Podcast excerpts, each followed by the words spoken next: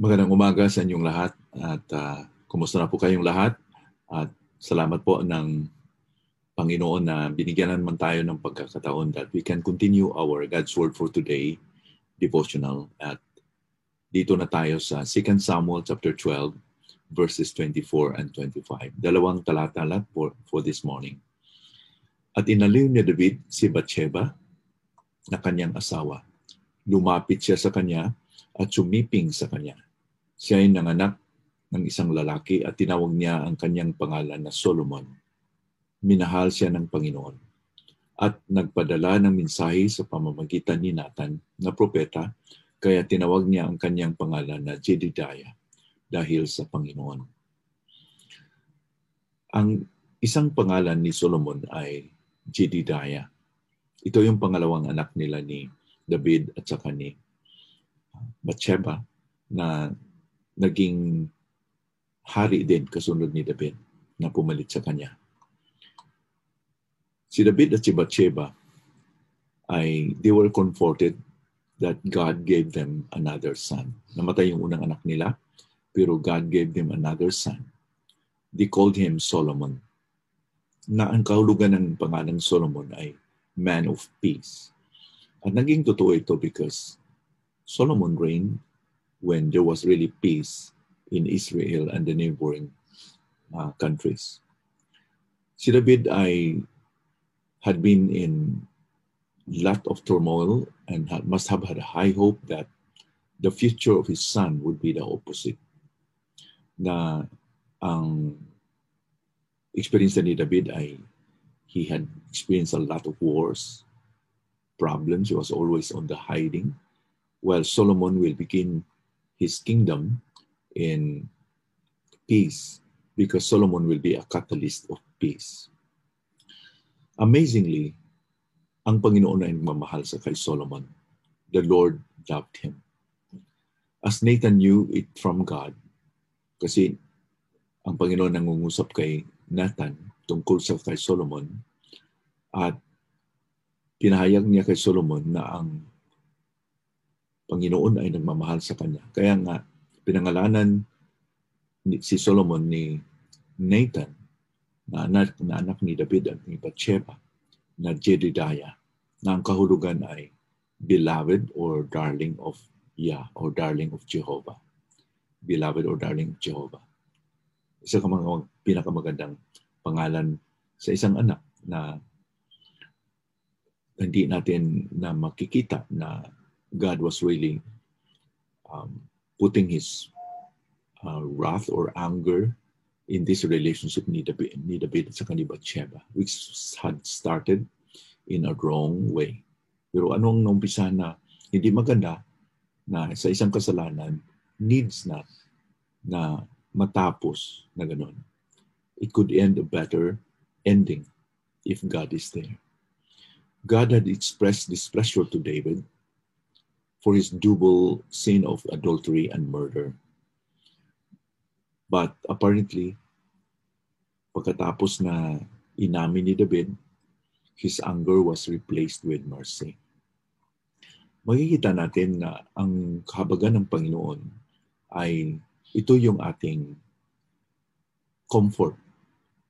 Because God is gracious and merciful, we are comforted that God will not be anger, angry at us forever.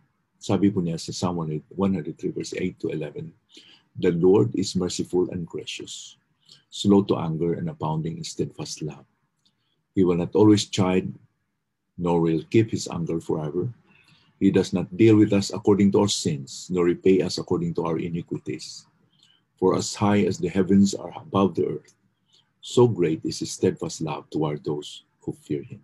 When in fact, araw-araw, yun ang reminder ng Panginoon sa atin. Sabi ni Jeremiah sa Lamentations 22 and 23. The steadfast love of the Lord never ceases. His mercies never come to an end. They are new every morning. So araw-araw ay naramdaman natin at maasahan natin ang kahabagan ng Panginoon, the mercies of God. So God deals with us not according to our sins, not according to our iniquities, but according to His mercies. And that's the comfort, even if we look into the life of David and Bathsheba. He forgot all that David had and Bathsheba did. He had forgotten it. And God had given them a new start. The Lord will bless them through this son, Solomon or Jedediah. Sino ba sa atin na walang mga pagkakamali na nagawa? Hindi ba when we think of our past, when we think of our failings and mistakes and sins we forgot, um, we, we are we are impacted and affected because somehow the past had a stigma in our lives. But let's remember, when we ask for God's forgiveness, He cleanses us thoroughly. He will not bring back all those sins against us anymore. He will remember our, our sins no more. Sa ating naranasan na crisis ngayon, we are toast and hurt, hindi ba? Sa nagumpisa tayo sa ating bagong taon ngayon, um, ating makikita na even though we had that experience in 2020, ang Panginoon talaga ay puno ng kahabagan sa atin.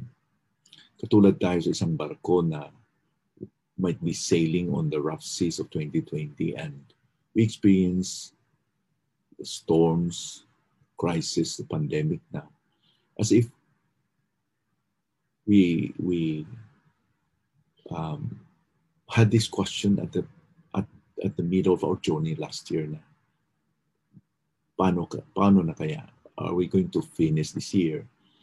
Ma makatapos tayo talaga ni, nitong taon na to? Are we going to really um, be able to hurdle? Pero sa ginawa ng Panginoon, we are here in 2021 right now.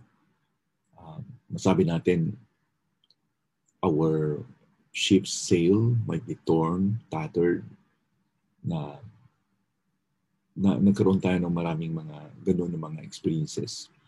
But eventually we are here in 2021 because of God's mercies. God had enabled us to answer ourselves and we are going to begin a new journey. But this time, we do have had the, the precious lessons that we learned. Hindi ba? Katulad kay David and Bathsheba, let's not forget that God wants us to, to, to forget the past, and build up from our ashes. Let's focus into the future and embrace the challenges ahead. Let's continue our journey having been assured of the unfailing love of God, abounding with hope. So sinabi pa ni Pablo sa Romans 15 verse 13, May the God of hope fill you with all joy and peace in believing, so that by the power of the Holy Spirit, you may abound in hope. Our God is the God of the second chances. Hindi lang second chances, but a million chances. Kasi nag-anticipate ang Panginoon na tayo po ay madapa. He did not expect us to be perfect. He expects us that we will fail in one moment of our lives.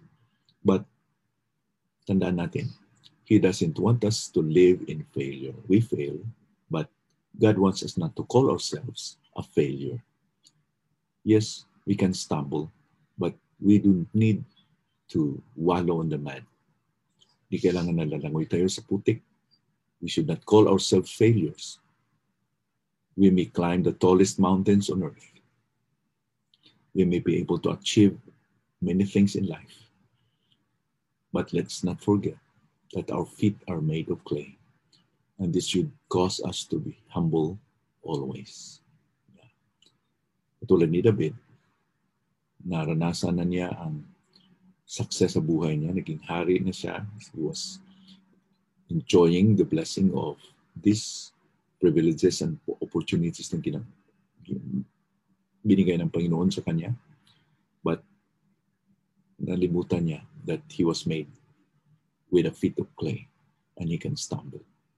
So, tanda natin, whatever God has done whatever heights we have climbed, let's remember, ang ating paa ay still weak and it's made of clay and we can stumble. So let's be humble all the time. with the grace of God. Especially as we journey this year, 2021. Let's pray. Panginoon, salamat po for this morning again for this wonderful story of how you have blessed David and Solomon with a new son, Solomon, who is called Jedidiah. Thank you, Lord, for reminding us that you have forgotten their past. Salamat, Panginoon, that this morning uh, we can uh, learn from this lesson and be encouraged, Lord, that whatever we have done in the past and we have confessed and repented for it, Lord, you have forgotten it and you can give us a new start. So salamat sa araw na to. Salamat, Panginoon, for giving us a new day. This is a new day. Meaning, mayroon kang pababago, magandang balak that we can expect rich blessings in store for us even today. Help us to believe that your grace and mercies are upon us today. In Jesus' name we pray. Amen.